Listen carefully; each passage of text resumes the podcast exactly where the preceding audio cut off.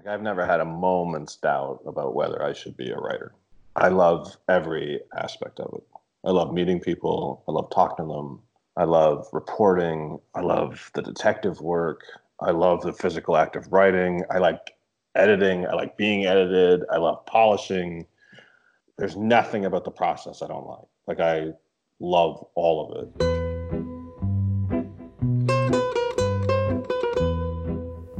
Hi, everyone. Welcome to this week's edition of Tourist Information. My guest this week is the journalist and author Chris Jones. He really made his name at Esquire, but started out in Canada working for the National Post. His first book was about a year in boxing.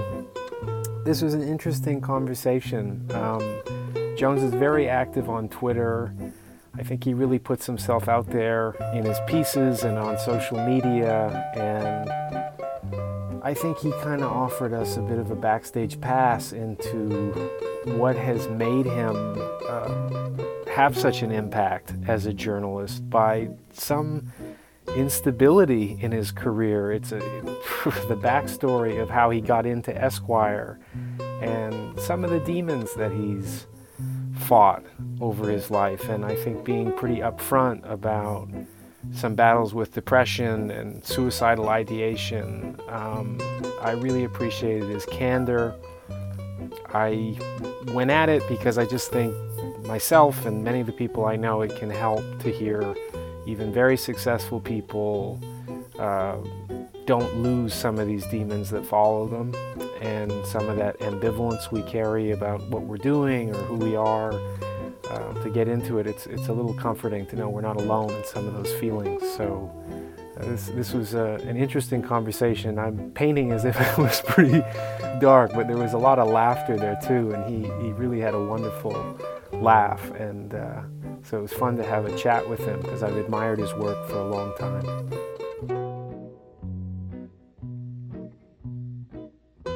Well, so why don't we why don't we just start with some of the boxing stuff, and then we sure. can jump jump around after. So, I didn't know about your boxing stuff either, to be honest. Like, I didn't know we had. I like I was talking to you as like a magic guy. Yeah, I, I, am not a magic guy. It just happened no. to dovetail. Yeah, that's hilarious. Yeah. Well, but like you, I mean, you got your master's degree in urban development, naturally specializing in hockey arena design. It's true. Did not use for clearly, one second. Clearly, that guy is going to be a two-time National Magazine Award winner, right? And and what your degree is in? My degree is in dropping out of high school and getting an education in Cuba and. Fabulous. We have Cuba in common too. I don't know if you know that. I don't know that. How do we have Cuba in common? Well, I I as a Canadian, Cuba's like we were just we're allowed to go to Cuba. So I, I went to Cuba. I've been to Cuba probably ten times. Like Havana's because of boxing and because of baseball and Hemingway and all that nonsense. Like I, Havana was like where I went. It was like where I went with my friends all the time. I, I mean, I was hooked into it for exactly the same reasons you said. The nexus of Hemingway, uh, my dad talking about the Cuban Missile Crisis while he was in high school, and you know, saying this is the closest the world ever came to oblivion. Mm-hmm, uh, mm-hmm. And I'm thinking, how did this little island? How was it one of the three members of that hostile environment? I know. Yeah. And the history of it, like that, like in the history of it, yeah. But, but sports, but also like you know that 30s sort of mob time is super interesting like the yeah.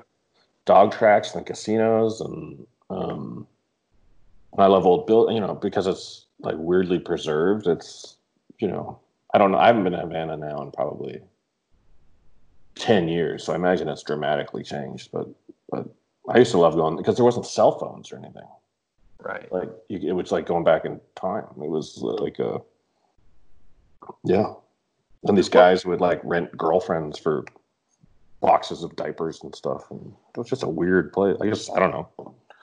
I liked it. Well, and I and I think like also for we share in common going to Cuba that I was an outsider to the United States, but had an entirely favorable opinion of it relative to the media that I was exposed to. And you go to Cuba, and Americans are, I mean, they're certainly obsessed with Americans, but I'm like, I'm not so much time warping into Cuba, I'm time warping into the America of a white man's wet dream version of America. yeah. And they want this to stop because it needs to become what? Puerto Rico? like it needs to be this yeah. with Dairy Queen being open all the time or whatever? Yeah, that's what I was worried about. I was worried about American chains coming. I was like, I don't want to go to Havana and have an Olive Garden in that building. Like, right. I want it to be, you know, it's like, and it was the one place on earth you could sound like me. And people would go, Oh, what part of Canada are you from? Totally true. Because there's no Americans. So, like, if you oh, sound like me anywhere else, it's like, Oh, you're from the States. No, Canadian, blah, blah, blah or to, I mean, I remember first, I because I got there February 2000, right around the time of Elian Gonzalez, and I oh. see all these Terry Fox shirts on Cubans, and I was like, uh, what the fuck? That's the, amazing. The Marathon of Hope oh, somehow includes like the Cuban island. Like, excuse me, I it was just so many, such a funhouse mirror it's like the end of the lady from Shanghai kind of experience for me. It's awesome. No, it's you, like uh, it's like when you go to Africa and you see all like the losing, the losing finals. Right. Like they said, all the you know you go to like South Africa and all these people wearing whatever whoever the Cubs beat in 2016. You know, like all the Cleveland Indian World Series champion shirts. And it's right. like yeah, it's just weird. And, and and what was your tie-in with boxing there? Because I mean, I went because Felix Savon is offered 25 million to fight Mike Tyson, and I thought, I have to know who these people are. I have to know what the fuck is going on with people like this. Uh yeah, I didn't go for a specific fighter. I can't remember the name of the arena now. The arena that's in Havana. Kid Chocolate. There, there is that the arena? Kid Chocolate. Mm-hmm. Um, yeah. and I just went to a bunch of fights. I got into boxing like I had a very brief period where I decided I was going to be a fighter. Um, and I went to Cuba as part of that sort of pilgrimage. It was like my first time there was definitely a boxing slash Hemingway thing. And then I don't remember when the Orioles played there. 93, I think. They, they went down, and I, you know, no, it had to be later than that because I went. I think. I could be wrong. But it's like, I guess there was a bunch of reasons to go. Plus, it was hot. Yeah. You know what I mean? It's just like we just need to get out of here for a while, and so it was like. Plus, you, I could pay for my trips with cigars. Right, right. That's totally true. 1999. I'm just looking it up now. Yeah, yeah, so I was at the paper. So I could like I could go to Cuba, buy two boxes of cigars, bring them back and sell them, and pay for my trip. I did this. I did the same thing with tracksuits. If you get one of those Cuban tracksuits that their Olympic athletes wore, oh, they had yeah. they'd have a stash because you couldn't buy a Cuba Adidas tracksuit anywhere but Cuba. Oh, I didn't even think of that. That's awesome. Yeah, you could you pay seventy bucks for it, and you could sell it on eBay for four hundred dollars. So you could oh just buy God. five of them. I fully missed out. I totally missed out. So you wanted to be a boxer. How does how does that happen? Were you an amateur fighter and in, in you're growing up outside Toronto? Yeah. Um, I was not exposed to boxing at all as a kid. Well, I was exposed to it. I mean, I knew it existed. Um, but I didn't participate in it. I didn't have anything to do with it. Uh, I grew up in a tiny town. There was no fights. Um, but then when I started, when I started the, uh, I started the National Post newspaper, '98 all the big sports were taken. I was like a new sports writer. Um, in Canada, hockey's the big sport. So like the senior guys were doing hockey. Uh, we had a guy doing basketball. We had another guy doing baseball. I didn't have a sport, and boxing was uncovered. Like boxing had not been claimed.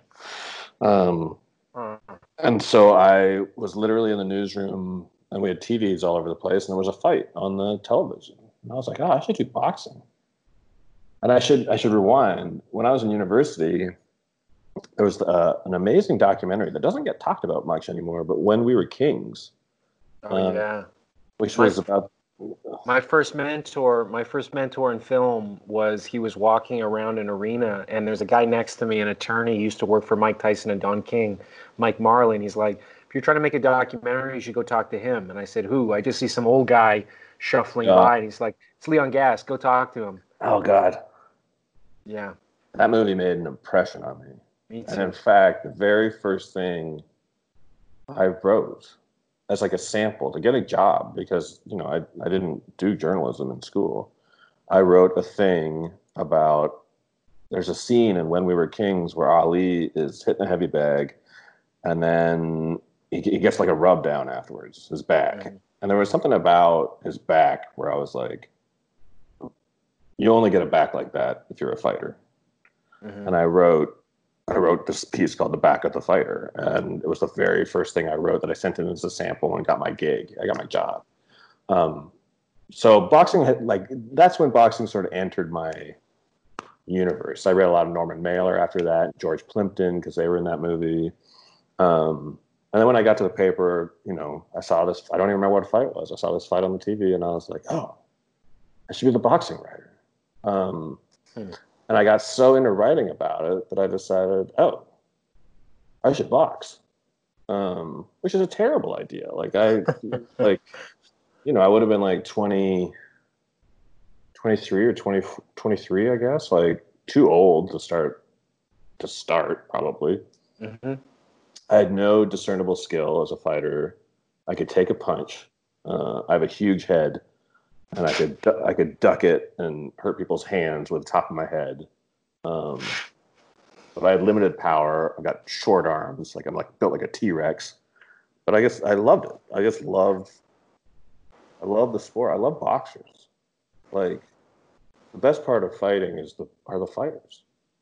And if Sure. you write about it, like you just fall in love with these guys, and they're the best athletes to write about. Um, and so it was all kind of a it was all kind of a puzzle for me. It was like, you know, I had that little uh, bump from when we were kings, and of course I was like, you know, like every other young writer, male, insecure. I read Hemingway, and so you got fighting that way, and then and then at work, you know, it just started, and and as it What happened, did you? Sorry to interrupt, but what did No. you read of Hemingway? Oh, all of it. Hemingway was like my. It's such a cliche now, and I'm almost embarrassed by it. Although I still love like. I don't know about you. Did you go through a Hemingway phase? Like every. It's the title of my fucking book. The publishers forced me to put it on the book. Cl- clear, clearly, I am was- an I was- I was- ersatz. I wasn't sure if that was. I wasn't sure if that was like yours. You know what I yeah, yeah, Yeah. that's mine because that's the that's a really positive association in t- today's milieu. Is yeah, yeah. Right. No, Yeah. No, I misfired there. Um, but but it's like, well, you know, you go through a ever, you go through a phase. You go through a phase, and it's like you. I read everything, and then of course I went everywhere. I was like, oh well, clearly I gotta go run with the bulls, and I gotta go to Cuba and fish, and I gotta and you Key West, and you behave like an idiot. Then when you get older, you realize like, eh, maybe I don't want to, you know, die with a shotgun in my mouth and like leave a disaster in my wake. Um, you know, but but at that time, Hemingway was big for me, and the fighting, and it was all all parts of a puzzle. Hmm. And so when you go to Cuba, are you like? I mean, I went there and it took two days to get trained by a two-time Olympic champion for six bucks. Like, what, what was your what was your deal going Same there? Did you, you wanted to watch or to train or to, Box, to do I what? wanted to train. I, I had joined a boxing gym in Toronto, um, and I wanted. I just wanted. You know, the other thing, going back to when we were kings, like Plimpton and Mailer and stuff go to Zaire for six weeks. Like that's what I thought writing about fights was. I was like, oh my god, I'm gonna go to the Philippines. I'm gonna, I'm gonna go to Africa, and I'm gonna. And when I started covering boxing, which was like late '90s, ninety percent of fights were in Vegas. Right. A couple in New York or Jersey, but it wasn't like you were going to Burkina Faso to watch a fight. Like it was. uh, so for me, it was like Cuba was sort of this chance to have that exoticism, you know, Yeah. like that. Um, uh, plus baseball, plus hot weather, plus you know, it was just yeah. I went down there and worked out with. I don't remember the guy's name. He probably wasn't even a boxer for all I know. He was probably just some guy on the beach. Um, trying. I, I can't. I can't find his name. Yeah, well, just went to Cuba and took it all in. You know. Well, and tell me, Chris, how you go from getting your ma- Where did you go to school, by the way? Uh, University of Toronto was my grad school. Beautiful school. I, I really like that camp. Well, you had Morley Callaghan there. Speaking of Hemingway. Yeah. Not when I was, my headmaster was a guy named, well, the year I got to, he died the year I got there was Robertson Davies. Who's like a big, oh, yeah. Um, big poet, I think, right?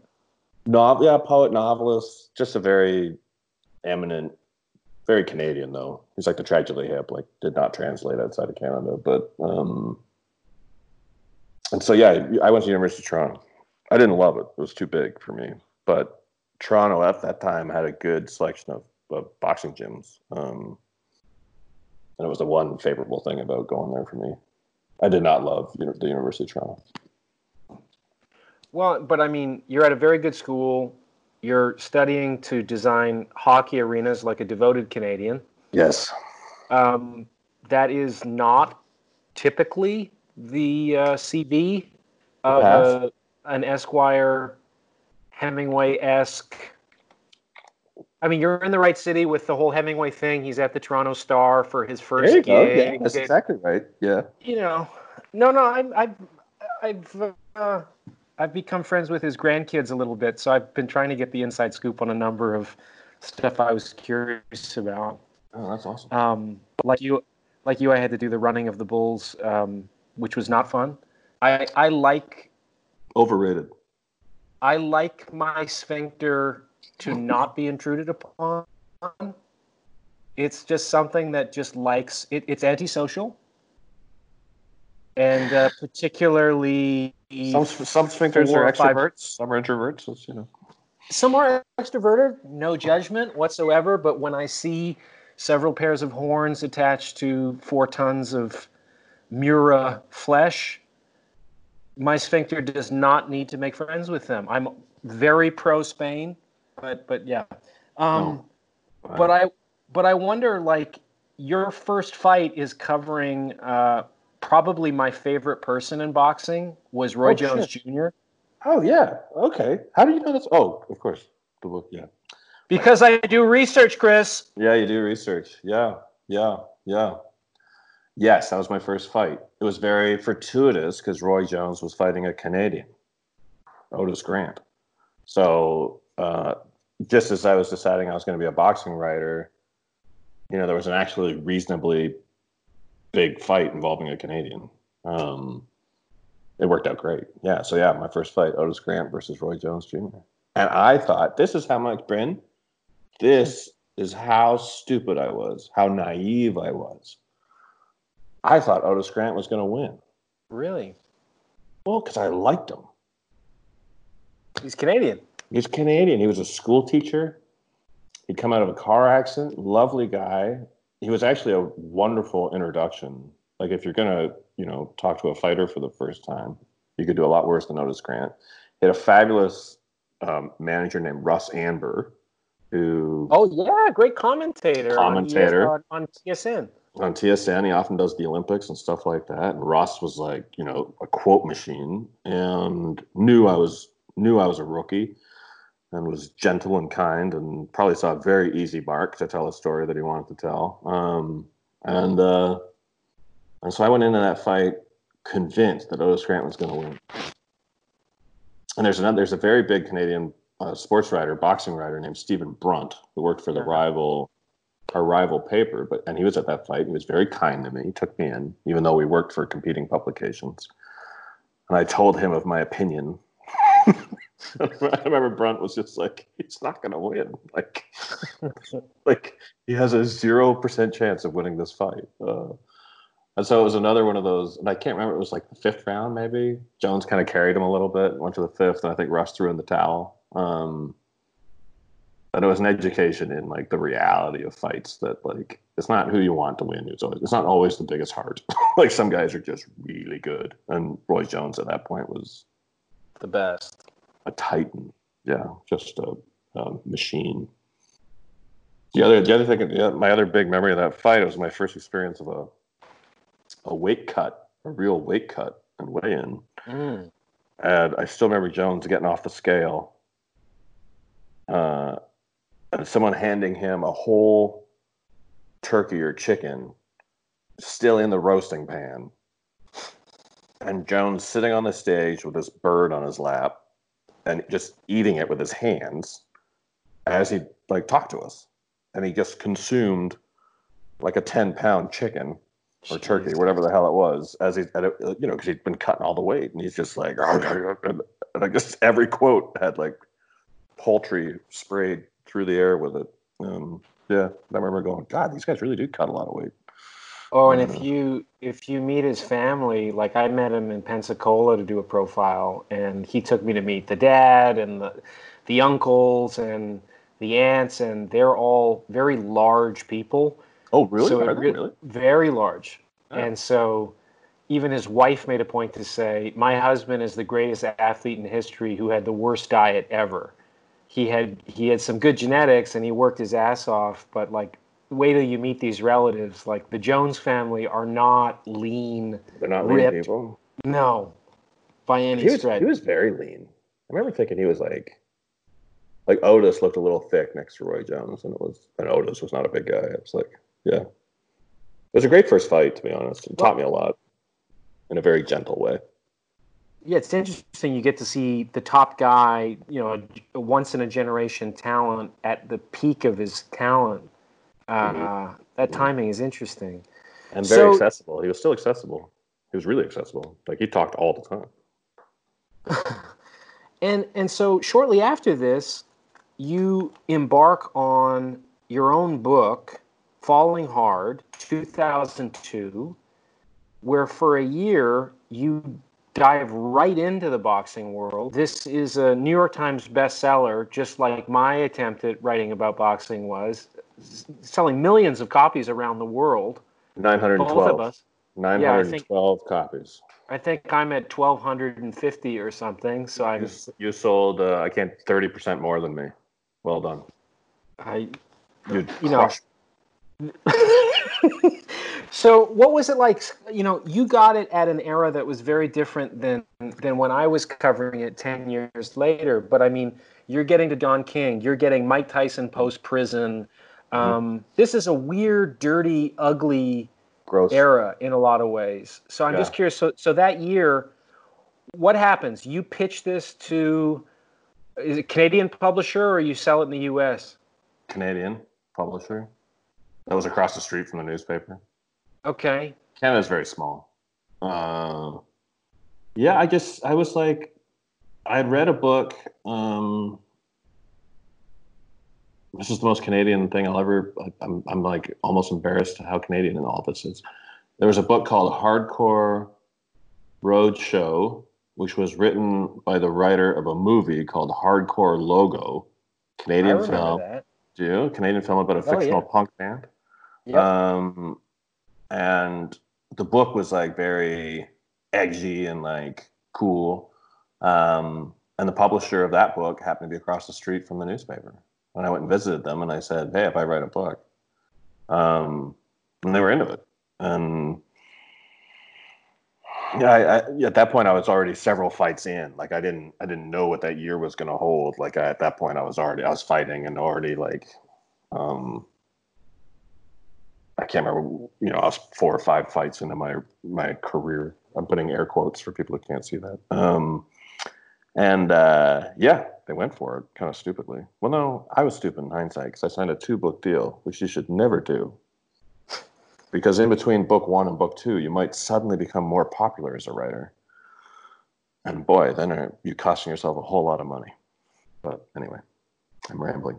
Yes, so I wrote that book at a young age, and I'm humiliated by it. By um, I'm actually grateful it did not sell very well. What was the basic premise that you were trying to go out and, and prove in, in writing the book, or what was the agenda with it? Um, I think that was probably part of the problem. Is I didn't really think about like what the theme of the book should be. Like it, it was just a young guy You know, I could probably write a good book. I could probably write a good book now about my time in boxing then because I'm wiser about everything now and like I was so green um, and so naive about a lot of things and still trying to figure m- me out like still trying to figure out who I was um, uh, you know I think I, w- I was like quite um, I think one of the reasons I don't love that book is I don't like who I was then particularly. Mm because I was like really un- I was that awful kind of like young man unsure of yourself which makes you overcompensate and become kind of a dick. Um, and I I just I I was I was violent. Uh, I got into a ton of like I mean I'm not talking about the boxing gym. Ta- I got a ton of fights. Um, I had a weird relationship with violence. I was um, I thought, you know, that Hemingway, Norman Mailer, like you're supposed, like if you wanted to be one of those writers, you had to be kind of bigger than life, and and so the book, like I'm trying to, I think there's just like there's some terrible scenes in the book, which were very honest, but like where I'm, you know, I'm imagining or visiting violence on people, and uh, I'm just not, I'm not like that now, and so it's it's sort of. Uh, um, maybe I should go back to read it in some ways. Just to, I don't know. It's it, it was I didn't have an, an, agenda. It was just me being an idiot watching fights. Like that's what that book is. There's no theme. There's no larger point to it. It has no arc. Like I don't learn anything. I get disappointed. I mean, that's sort of the theme of that book. Is like at that point, like you say, it was kind of a dirty, gross time in fights, and it was like they always let you down. Like those, that was a bad 99 like 98, 99, 2000 was like, yeah, it was Tyson came out, you know, Tyson reborn or whatever, but, you know, he fights Francois Botha. Like, that's my Tyson fight. Uh, where he tries yeah, to break both his arms. Yeah, Botha uh, Botha's winning the whole fight and then just gets stupid and gets clocked and like uh, it was Lennox Lewis fighting Evander Holyfield and that getting the first one getting ruled a draw when it was clearly not a draw. You know, it was like jug shenanigans and a lot of like paper tigers. Naseem Hamed was a big fighter at the time. Um, yeah. And, you know, we know what happened to him. And um, there, there were some very good, like, Arturo Gatti was there, and, and I love Gatti. Um, and there, so there were some good fighters in the mix, but it was just kind of a I don't know what it was. It was like a weird sort of boxing kind of falling apart, hanging on, and just this the bad parts of boxing being the weirdly survivable ones. I don't know. Did you get to like what kind of people did you get close to? A lot of your journalism, you're renowned for your reporting um, for the Access, and I wonder did you i mean you got to don king. Did you get to tyson? Did you get to holyfield? Did you get to some of these people? Not the way i would have not the way i would have liked. And that's something that that's another thing about boxing at that time or well i imagine today. Boxing boxing was extremely cliquey. Yeah. It was extremely insular uh, including the fight writers.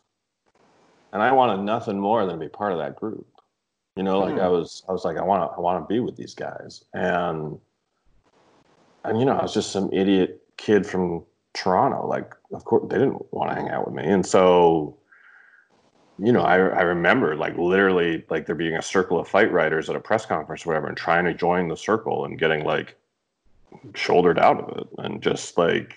Uh, you know, I did not at all belong. So, you know, yeah, later in life, like access became a huge deal for me and spending time with people became a huge deal for me. But at that point, like the fighters I really got to know were the Canadians, like Otis Grant, Arturo Gatti, um, Billy Irwin. Like, you know, those are the guys I spent real time with.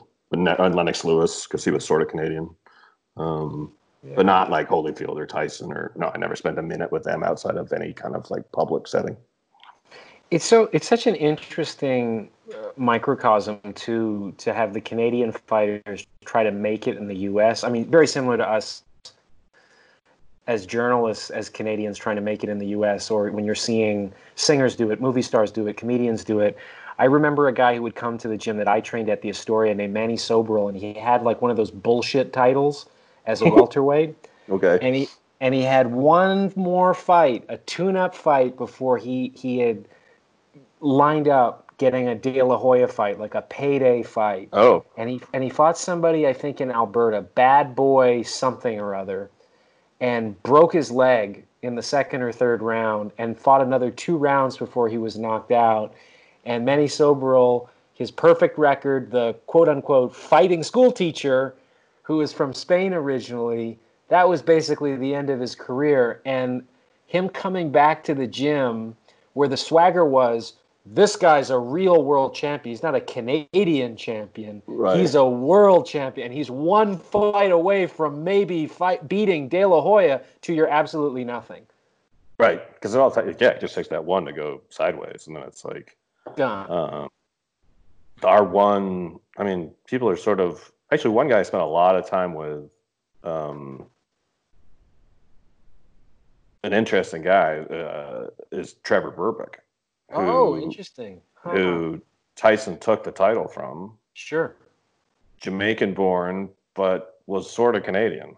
Um, uh, uh, like he was one of our, you know, Trevor Berbick was like an important Canadian fighter, even though he was, I mean, he was crazier than a shithouse rat in the end, and he he he, you know, went very sideways. But he, like, I think back to like you claimed him, you know, it's like we'll take Yeah. anyone, Trevor. Bur- we'll take Trevor Berbick.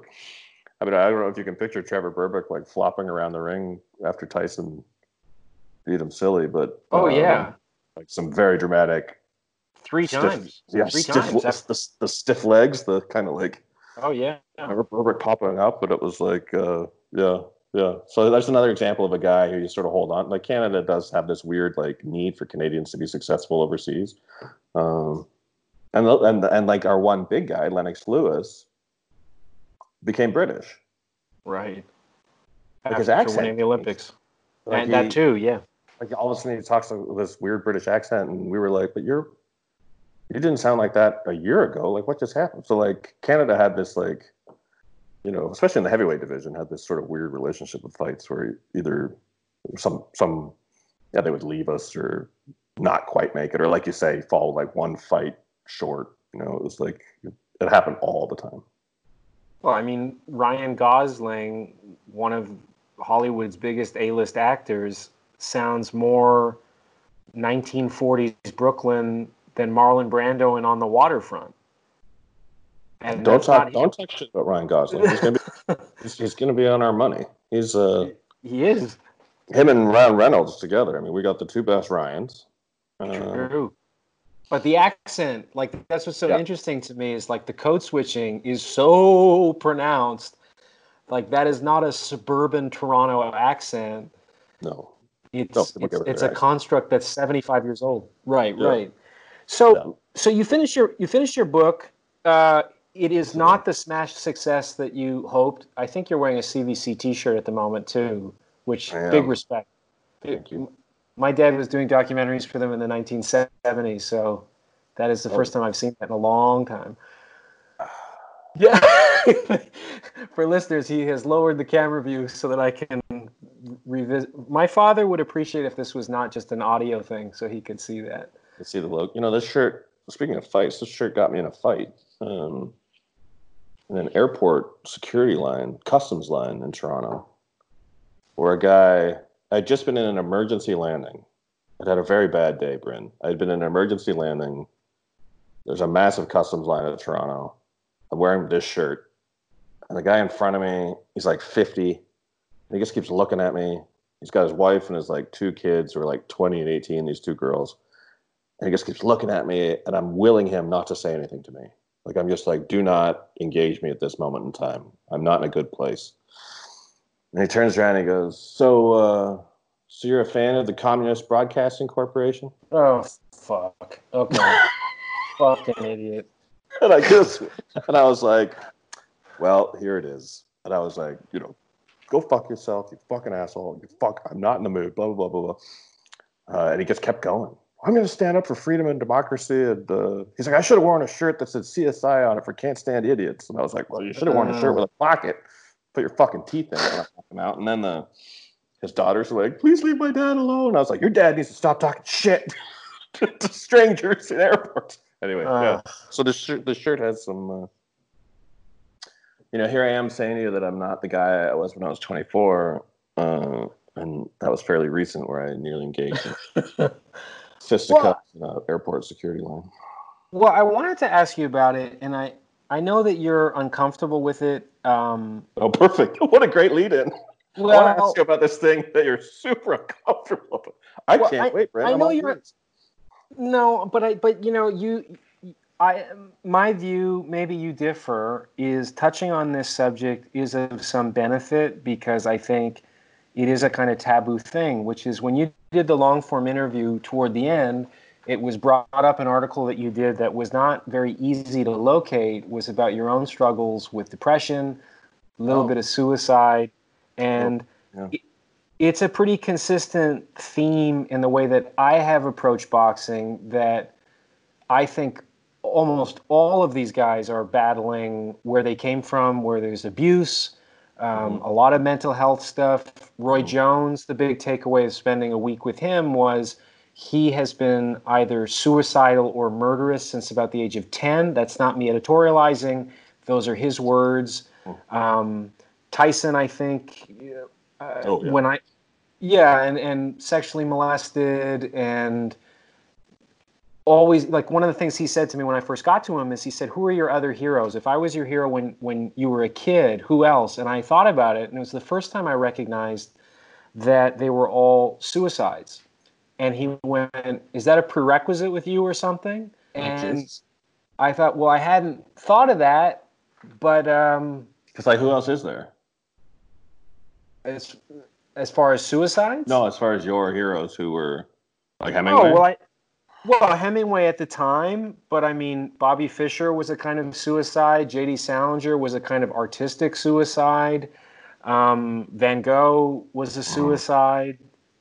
Um, it was a pretty big theme. It's a theme that I've definitely, I think, to avoid, not to avoid, but to grapple with some of my struggles with despair. I don't know that I felt depression, but certainly despair or suicidal ideation. Mm-hmm. Um, I have really fallen into a lot of biographies to explore how people in different times grappled with the, ob- the central obstacles of their lives and their own mental state. And some of these people, you get to have their whole life's worth of letters to see what they're really, you know, what's behind a lot of the work. Um, but I noticed once where I was asked asked on uh, to do a podcast with Brian Koppelman, who who's the creator of mm-hmm. Billions and Rounders, and he had blurbed my book. Um, Simon and Schuster sent it to him. He blurbed it. He made a big point that he doesn't do that very often. And when I came on, almost 80% of what he wanted to talk about was my how dark a writer I am and how despairingly suicidal I seem to be all the time, which I don't think of myself that way. I don't think most of my friends would describe me that way, but the way you talked about it was uh, where I don't think you were quite so shoehorned as I was during the. I knew there's only an hour to talk, and you can't just be like, "Well, there's a little more nuance to this, Brian." I, I, I mean, I'm I'm open yeah. to discussing it, but uh, it seems yeah. like you want to go somewhere, so I guess I'll go there. But uh, I don't know what you want me to say about this. Um, I wonder, as you're confronting boxing and in a difficult time, these are pretty damaged people. It sounds like, from from what I've heard in, in a limited way, so I don't mean to to overstep boundaries. Um, Hemingway is somebody you're drawn to. Mm-hmm. One of the characteristics of suicide that I find particularly fascinating is it forces you to look at the life through the prism of the suicide. It's impossible, like it becomes suicide soup. It's right. not a garnish to a. So I, I just wondered, you know, you've had a lot of success. You were talking about striving for awards and competitiveness, and it was sort of pointed out to you in the long form podcast is that to overcompensate for something? I don't have any agenda bringing this up. I'm just curious. When you were talking about it, it felt very honest, and mm-hmm. it made me connect to you in a way that was unexpected. Well, that's nice of you. That was I remember what you're talking about. That was right at the end of that conversation. That's right. It, it was like Evan and I had talked for a while, and I think he was nervous to bring it up. Um, and you should not be nervous to bring it up. I appreciate the way you did bring it up, um, but it's an important topic, uh, and it's something that we don't talk about. You know, there's that Bell Let's Talk Day now, which is like hugely valuable. Like it is something that people yeah. need to talk about. And for me, it was like I, I wasn't. I'm not like Roy Jones. Like I wasn't always like that. Like it. It happened late for me. Um, I had a perfect childhood, two loving parents, um, great friends. We were kind of poor, but my parents ended up being very successful. And so, you know, by the you know, I, I think I was marked by our early struggles a little bit, but not in any kind of grievous way, I don't think. And um, what did your parents do? What did they do? They became professors. They were professors in the end, but we emigrated. My mom's English, my dad's Welsh. Uh, when I was a child, we emigrated to Canada, and my dad was a security guard at a jail, basically. And my mom wow. work, and then um, and then you know eventually worked their way they became like they wouldn't be able to do it in a million years now but at that time in the 70s you could become a professor with you know relatively little education and they well communist communism has its benefits in canada i've heard exactly exactly free education free education yeah yeah so they yeah so they ended up doing very well and we ended up doing very well um, so it, it, for me it wasn't any kind of like deep seated there was no childhood trauma uh, there was never any kind of sexual assault. There was no like inciting incident. Um, I was pretty scrappy as a kid, but uh, but that was about it. Um, and, and, even when I was covering fights, like that, this period we were talking about with the book, like my early twenties, mid twenties, never had a flash of anything.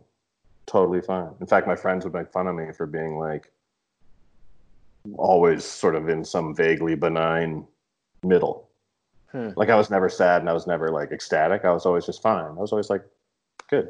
And I didn't even understand when people would be sad. I, I would sort of almost get upset. Um, I, would be like, "What do you have to be sad about? Like, there's so much worse that your life could, like, your life could be." You know, I, I had a lot of friends who struggled. Looking back now, you know, I didn't, I couldn't put a label on it at the time, and I was like, Jesus, if you're like a white man in Canada, you're immediately in the top like five percent of the world. Like you, yeah, like you don't have anything to be upset about. Like, uh, uh, and um, you know, I'd be like, there's there's there's kids starving in Africa. You know, I remember a friend of mine going, that doesn't make me less sad. Right. And I was like, well, but it's because for me it was like comparative. Like it was, but you, and then I guess when I was probably my late twenties 30s, all of a sudden, I just started getting these. I, I would just start to swing, and it was it was. Um, I didn't I, I didn't know where it came from.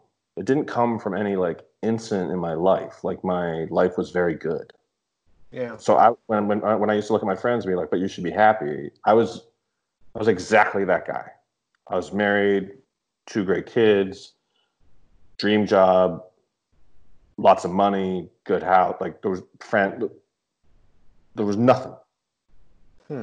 And um, which makes me realize like this stuff is like a lot of the times is just it's electrical, it's chemical. It's just like it just my brain was not working properly, and um, I had, I had I had some sort of like things go wrong. Like I had Crohn's disease, so I had some stomach problems, and um, you know, you talk about. I'm convinced that Kurt Cobain killed himself because of his stomach issues. Like you have constant abdominal pain, like that'll make right. you a bit bendy. Um, you know, falling hard didn't do anything. The book I wrote later didn't do much better. Uh, having two kids when they're young, you know, it's pretty hard. You're not sleeping very well, blah blah blah. But there was no like Titanic. It's just like life. Um, and I would just not, I started not responding to things the way I normally would respond to them. And I, it surfaced at first as like temper. Um, you know, I'd get angry quickly. And then I had some weird sort of anxiety, OCD stuff that started creeping in. Um, I had this terrible period where I had to write so that everything was justified on the right hand column. Hmm. Um, but not because like I used the artificial justification. Like I would write the fit. Uh, hmm. And I wrote like 6,000 word stories like that, which which will make you nuts. Like, Whoa. like change like words so that it would fit. And it would look like a serial killer written, like it was like a box like that. And it's just like, you can't function as a writer that way. Like you can't, it just doesn't, it's no good. Um, and then it just, then it, it, it became what I now realize was sort of classic depression, I think. And the, the danger of depression is the first time you skid, if it's not something you grow up with, like if you're an adult and it sort of hits you, you don't know what it is. Right. Like you don't recognize it for what it is, and you don't know that that it might lift. You're like, oh, I guess this is just life now, which is why I think people sometimes end up killing themselves, is because they think that's their way. This is just it's just going to be pain now, and I don't want to deal with that. I don't want to. I don't want to do that. And of course, the other the, the other thing is you think in your twisted head, you think you're like a burden on the people who love you. Um, that's why I bristle greatly when people talk about suicide being cowardly, because you know it's the you're overriding every natural instinct. Um, right. You know, children know to run away from barking dogs. Like it's you are hardwired not to do that. You're hardwired to preserve yourself, and so if you're in such a state that you're willing to do that, uh, you know, it's not cowardly. You think you're helping people you love. You think you're saving the world the the um, burden of having to deal with you. You think, and you're and you're you're you're you're it's it's it's out. You're you're you're you're overriding every basic human instinct toward life, and you're choosing death. And that's like, you know, it's not cowardly at all. It's like an incredibly uh, I don't want to say it's brave, but it's it's it's not cowardice, um, and it's it's it was it was rough. I had, I I had a very wobbly period, um, and it it uh, you know it affected my whole life. Like I'm divorced now, and my depression definitely played no small part in that. Um, uh, you know, it just it uh, it's tough when you're when you're in it. It's tough, and it. But the one thing I will say for people for listeners who are in it, it will lift eventually.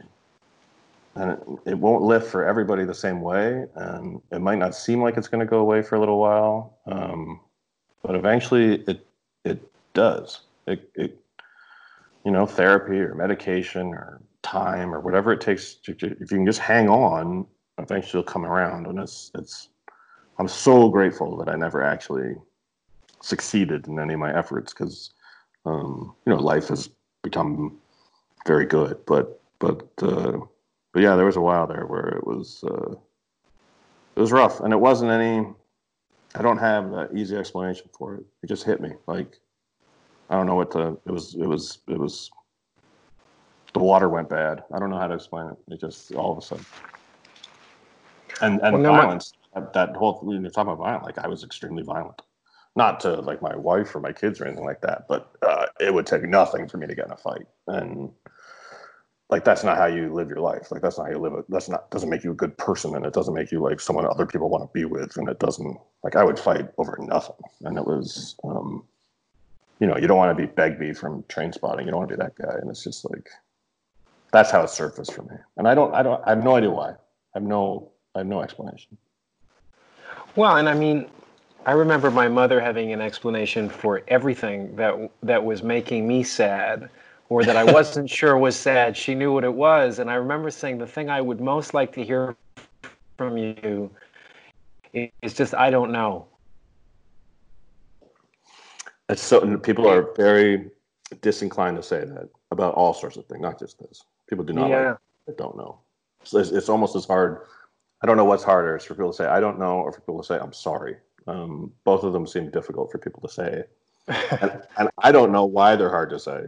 I can say I don't know and I'm sorry so easily, but like I there is a time yeah, I don't know is often the answer. And I think a lot of this, a lot of depression, a lot of I mean, you hear all the time, especially after you know someone has killed themselves. You know, the people who know them talking, going, "God, I had no idea. I have no idea why this happened." And you know, the person involved probably doesn't know either. It just it, it, it things went things went bad, and it's I don't know how you. Sometimes that's all it is. Well, and it, it, makes me think. I remember watching a documentary after George Michael died, and that wasn't a suicide, but clearly there was a lot of self-medicating in his in his life that leads to led him to die of natural causes at 53. A lot yeah, of drug yeah. use, a lot of alcoholism, a lot of depression, and he was odd for me because as a kid growing up, when he was like part of this pantheon of Michael Jackson, Madonna, and stuff, um, I found out that he finally fell in love in his late 20s, finally was kind of openly gay. He didn't want his mother to know he was gay because of the AIDS epidemic. And he gave this interview where he said, It's really hard to have pride in your sexuality when it's never brought you any joy. And hmm. I, I thought that was my issue with depression was that I was not bringing hmm. happiness anywhere that I went in my life. And it was really making me feel ashamed that I couldn't meet the people I cared about, family members, friends, and knew that I was a burden on them just to show up with sort of they would be they'd like be like, well, spend another couple hours with that guy. That guy's just a dark cloud sort yes. of thing. And I was like, I don't I don't want to be the fucking dark cloud guy. I no, I, no one chooses I, to be that.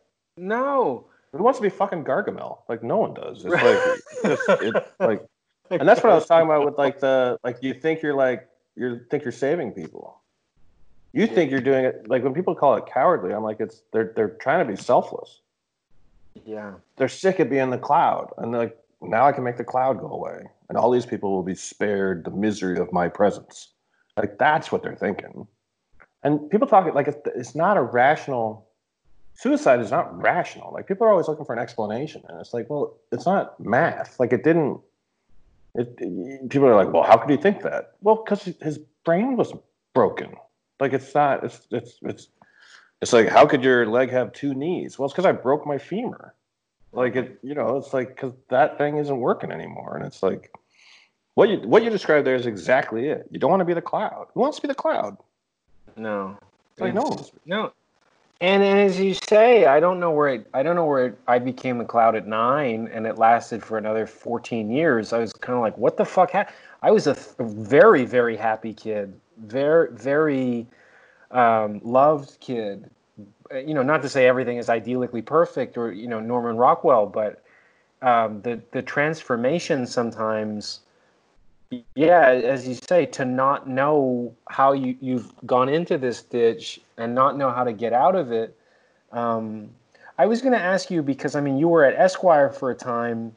Um, I was I was in Spain a couple years ago. My favorite movie was was called The, the Passenger, with Jack Nicholson playing a journalist who decides to trade in his life with a dead guy, and then find out who the dead guy was, and it turns out he was a uh, Uh, an arms dealer for the war that Jack Nicholson couldn't find as a journalist, and sort of went through this existential angst of, what's the point of me being an objective journalist covering anything? And if I don't know whose life this is that I'm taking, at least I won't be able to fuck it up with all of my patterns of behavior and I'll just give in and become a passenger on this journey. And I was okay. very very drawn to that and in the end which is a form of suicide like that yeah. kind of transference. Yeah. And his journey ends a week later in this little hotel across the street from a bull ring which was inspired by Michelangelo Antonioni having read Death in the Afternoon and thought, perfect setting. And as I'm driving out there, on the radio, I hear about Anthony Bourdain's suicide. Oh, yeah, yeah, yeah. And it seemed like the whole world was gripping for a little while, or a big chunk of the world, with doesn't this guy have the ultimate job that the world has ever created? He has it all. It, he has it all. He's rich, he's beloved, he's authentic, he He's writing these books. He's fun. He's the one everybody would most want to have for dinner or to go on a trip with. How could he? How could he ever find himself hanging in a bathroom at a like a resort hotel in France? Despite the fact that he'd referenced exactly that method of dying over 20 times in like the previous 12 years. That Oh, exact method. Oh, well, so he'd been thinking about it for a long time. Right. And, What do you call it? I just Ideation. right, right, right, right. Ideation. And that's like, but that he's he's a classic example of someone who mystifies. I don't know what you call them. People with normal brains, because you're like that guy had everything. Right. How could he possibly? And it's and until in a, in a in a sad way, like unless you experience it, like you can't understand it because it. But even if you experience it, you can't understand it. You just know it's real. Like when I was when I was young and my friends would talk about it, I did not understand it. I was like, I Yeah. can't compute why you're sad. And now that I've been through it, I at least know like, oh, I get that you might be sad, um, like or whatever you want to call it. But Bourdain's a great example of someone who, on the outside, you would be like, he's got everything. Why on earth? Yeah. That's that should show how insidious this shit is. Like it should show how how it, evil it is. Like it turns everything against you. Like I, it, for, I don't know about you, but when I was like, it, it would make every good thing bad and every bad thing worse. It was just like a it it it didn't allow me to appreciate anything. It was just like everything sucked, and it was it was just it was it was exhausting. I mean, apart from anything else, you're just tired. Like Oh, that's too, for sure. I mean, there's that there's that wonderful another Canadian I love, Glenn Gould said every Oh. every every silver lining has a cloud. That's the personification of my perspective. That's it. That is it. It is it. It's because you go like, oh, but you know, this good thing happens to you. You're like, oh, now, now I'm gonna be busy. You know, oh, I don't want to go. You know, Right. it's like you're, it's just become, it's just, a, and it's, a, yeah, it's deeply unpleasant. But I will. say- I just So- hope people. Let's. Yeah, please Oh, go ahead. Sorry, I didn't mean to interrupt. I hope people in the middle of it. If you have a single listener who's in the middle of it, just understand that. I mean, you can help. There are things you can do to help. Um, therapy was massive for me in the end. Um, medication didn't work for me. Like it's there, but but I hope you do try to find some help. Uh, I hope you find someone to talk to. I hope you know that you're not by yourself in it. There's an army of us, um, and you do just just hang in. Eventually, it'll, get better. It's just, uh, it's just. I think what suicide is like, you just didn't get to the better place. Um, you didn't last long enough to get there, and that's uh, that's what's tragic about it. It's like life would have would have turned for most people. I think.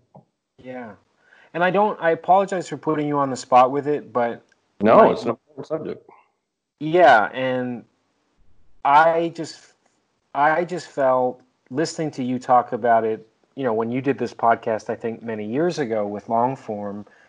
Um, I know your work, I respect your work. I see how accomplished you are in ways that I've never been and to hear people like that who can talk about some of the other side of like the internal workings um, I think is is very helpful to to humanize that issue in a way that I think pe- people we promote ourselves to hurt other people, or or that is an impact of mm-hmm. it, and we mm-hmm. are hurt by other people saying just how fucking thrilled they are with their families and their vacation. It's, it's you know, it's it's the Monday after a weekend where everybody's talking about their ski trip and going to Hawaii and going to the Hamptons or whatever. And it's like, well, I didn't fucking go anywhere. So thanks so goddamn Thanks. much to hear about how perfect your life is. But they're not Um, perfect. They're not perfect. The people who talk Right. the most shit on that stuff are the ones suffering. Right.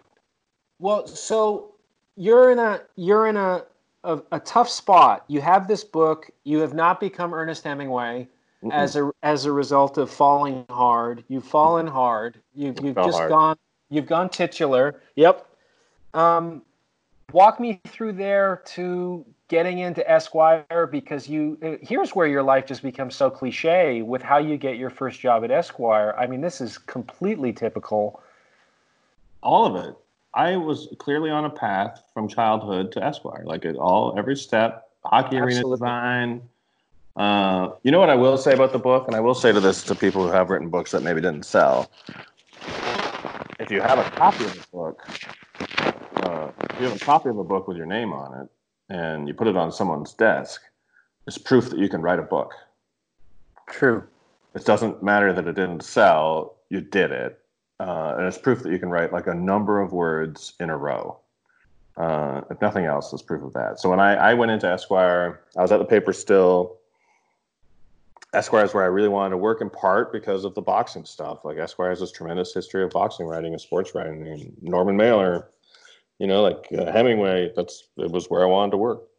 And I went in one day cold, just like I thought. Well, of course, David Granger, the editor in chief of Esquire, would want to meet me. Why wouldn't he want to meet me? 25 year old sports writer from Canada. Um, he did not, and the security guard not let me in. Um, and then a janitor stopped me as I he had overheard the conversation and said I needed to needed to talk to a guy named Andy Ward, who was I think at the time the articles editor was his title. And I called Andy, who answered, and I said, "Can I come see you and talk about?" You know, I what I didn't know is how you get found. I didn't know the process of discovery. Hmm. Um, I wasn't expecting a job. I was like, I just want to be on your radar. Uh, and that's and that's what I said to Andy, and he was like, "Okay, well, when you come to New York," and I was like, "Well, I'm in your lobby." Um, he's like, "Well, I've got a meeting now, but if you come back in a little while," and Andy, by his by the good graces, let me in. I gave him a copy of the book. I had some of my boxing. I, I gave him what I thought at the time was my best story, which was an account of an Arturo Gatti De La Hoya fight. Mm. Um, where I had great access. I walked with with uh, I walked with Gatti. Gatti got cut up, and I walked with Gatti from the ring to his dressing room. Was in his dressing room, and then walked with him to the ambulance. Um, wow. Which took him to the hospital, and uh, and I wrote what I thought was a good story. Which, of course, because I was an idiot, I made Andy read in front of me, like while I was sitting there. Whoa. Yeah, not. It was all stupidity. Um, but basically, I just wanted him to be like, do I? I wanted I was like, do I have any hope? Like, tell me if I don't. I wanted a very honest assessment. I was like, does do I have a chance? Uh, and he was like, yeah. I mean, we wouldn't. I remember he said we wouldn't have nearly as many one sentence paragraphs, but you know, yeah, you got a shot. Um, and that's how I was in Andy's orbit. And then months later, the sports Esquire sports writer, a guy named Charlie Pierce, great writer, excellent, left, and um, they had an opening and I got the gig. But it was like, for me, it was just, I just didn't know it. I, one of the advantages of being young is you're not, you're, you're too stupid to know any better. And that's exactly what, every step of the way from just walking in, which you would, I would never do now. Um, and at the time, Esquire, I was in this little building. Like now, if you try to walk into Esquire, it's on like the 21st floor of the Hearst Tower. Like at the time, Esquire was in this little building uh, the janitor who stops me, like who changes the course of my life because he tells me to call Andy Ward. Like, but he but he won he won an Oscar or the, the screenplay for that Good Will Hunting. He did. I mean, yeah, yeah. I mean, Matt Damon did really well for himself. I thought I beat the janitor, but the janitor beat me bad.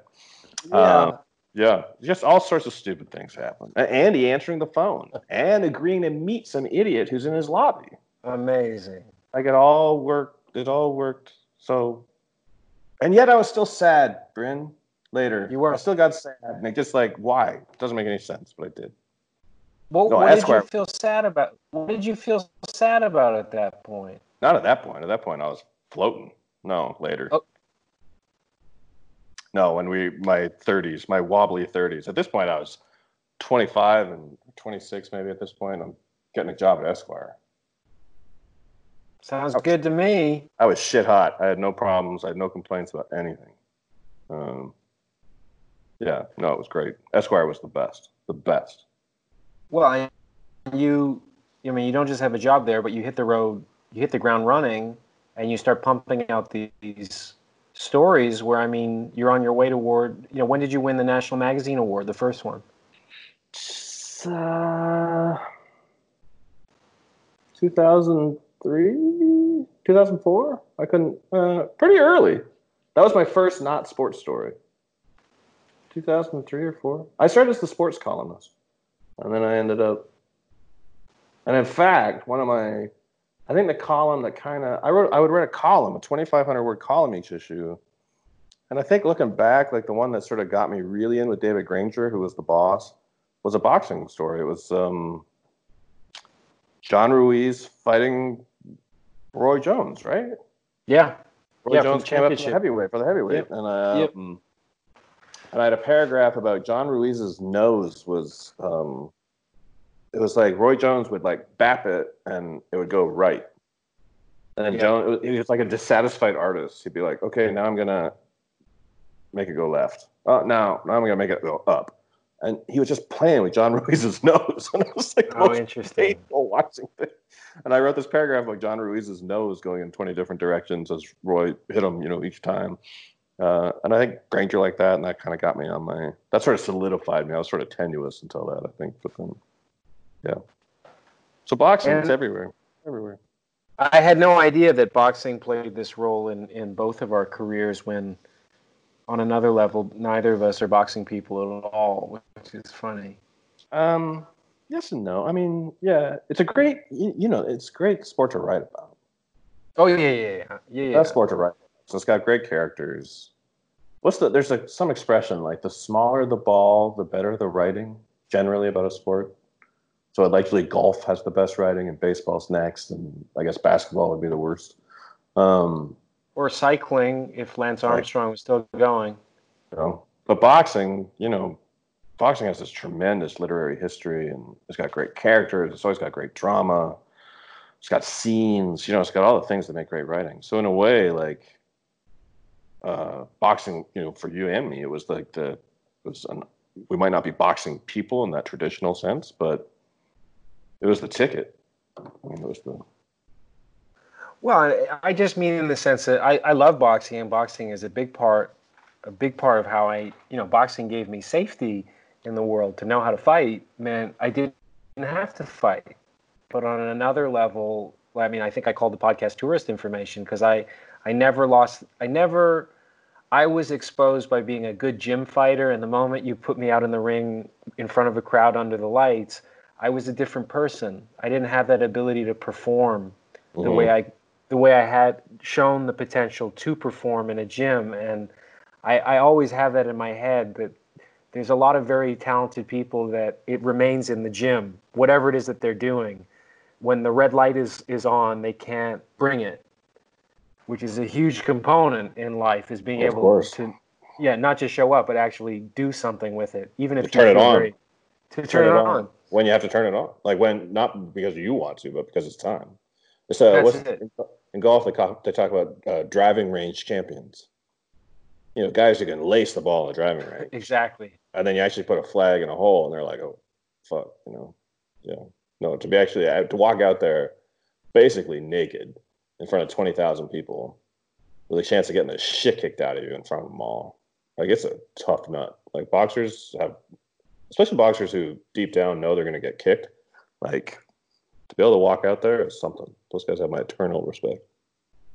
Well, and so tell me how how does this your background with with being a sports writer, boxing writer, how does it inform you become this miraculous magician with profiles where I mean I was looking at the the array of stuff that you cover from astronauts to Roger Ebert to the fabulous magician that we first talked about, Teller, um, Hugh Hefner getting older, Terry Thompson, and um, exotic animals. Um, you grow into somebody very different from. I mean, I remember the National Post coming out in Canada and thinking it, it was kind of what you described. Like, like where do these fucking people come from? I've never heard of any of these people. This seems oh, like yeah. a very half-baked paper, uh, you know. But it wasn't nobody. Go, right, and you go from that to becoming an ace at a major publication with its history.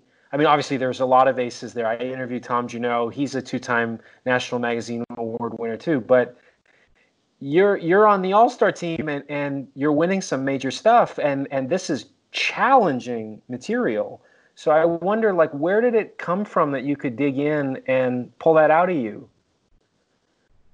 I going back to I don't know. I don't um I don't know. It just I appreciate those kind words, which are very kind. Um I loved it, I guess is the answer.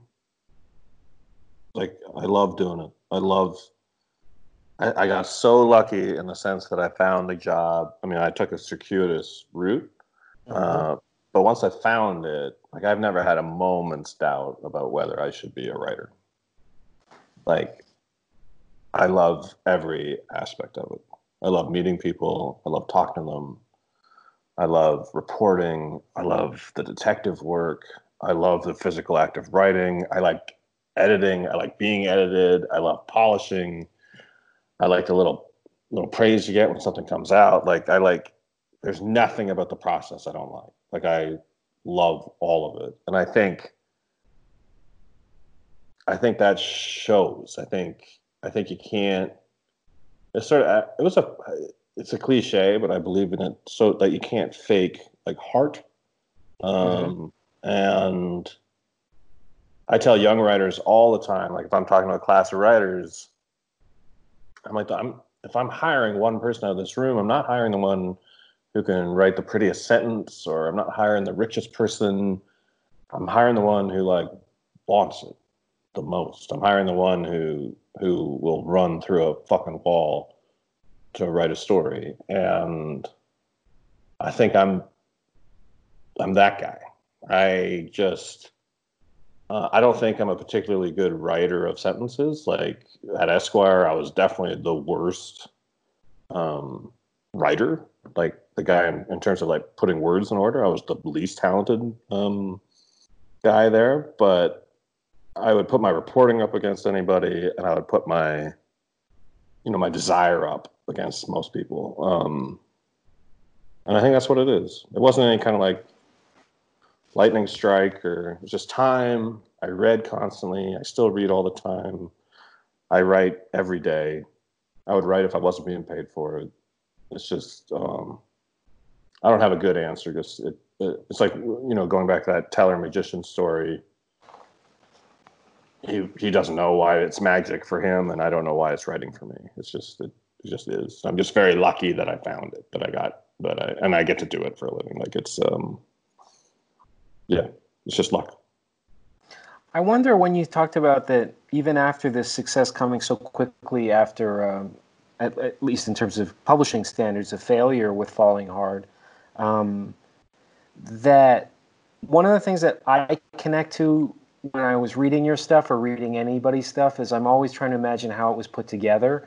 Mm. I can't do that. I can't watch a movie without thinking mm-hmm. how many times, how long did it take them to find this shot? Who are they drawing from for this? What's the philosophy behind it? Mm. Um, you know, like it's weird to watch a Steven Spielberg movie where this is a 70 year old man who has infinite money to make whatever he wants, and he's Stephen, you're not 12 years old and your parents are divorced. Like, we need to get past this at some point, please.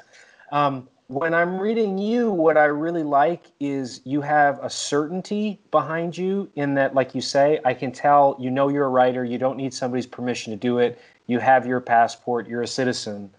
But there's an insecurity that I can feel how hard you're working to make the stuff be as good as it can possibly be. That's a rare combination in, in writers in my experience. That's interesting. I haven't thought of it that way.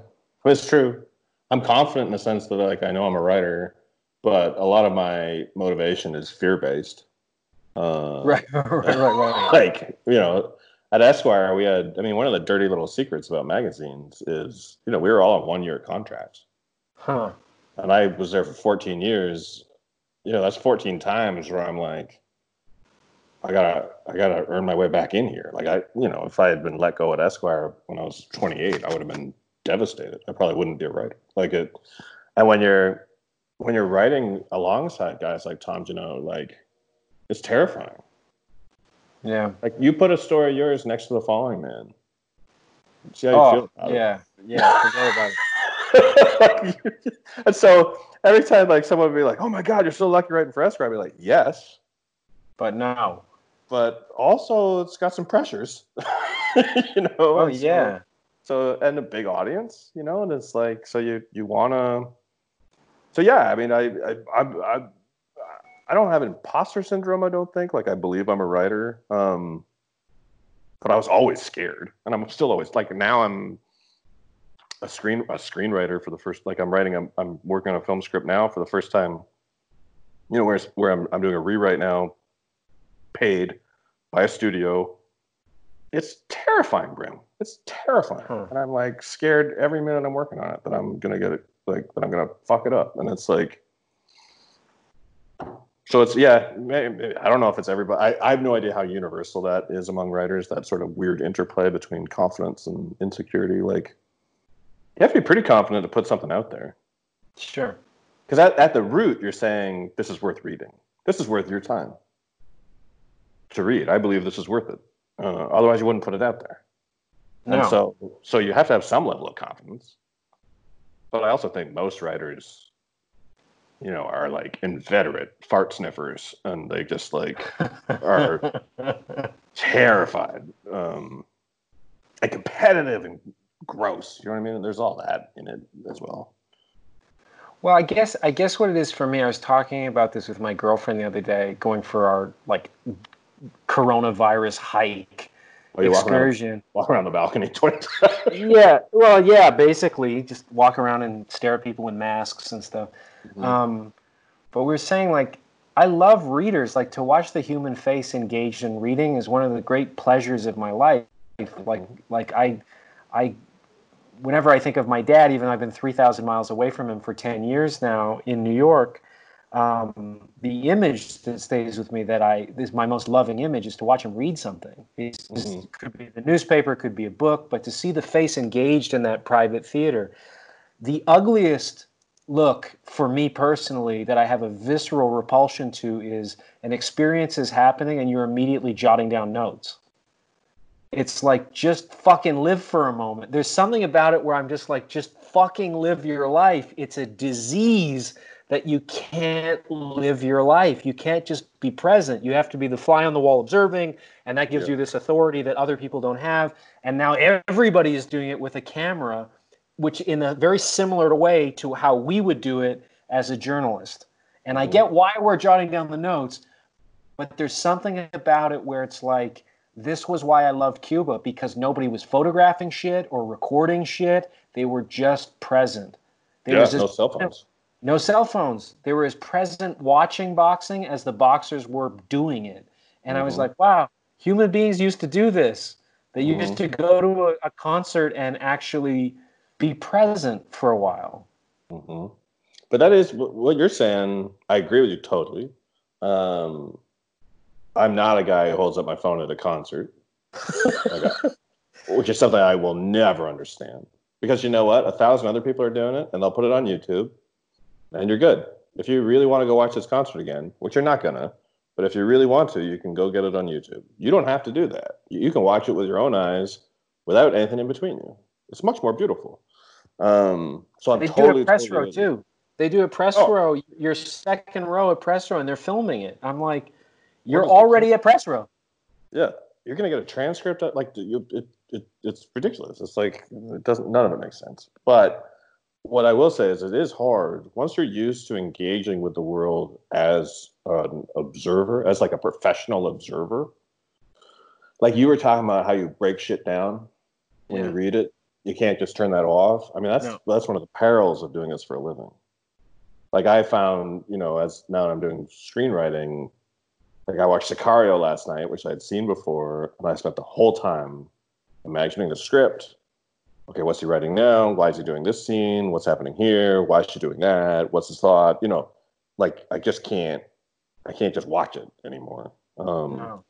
So I understand what you're saying, but I think one of the sort of like slight curses of our profession is that it can be hard to just sit back and disengage and watch. You know what I mean? It's like it's it's it's I'm constantly running up. I'm the same way with you reading. I'm like I can't read anything without breaking it down into pieces. Like it's just it's instinct at this point.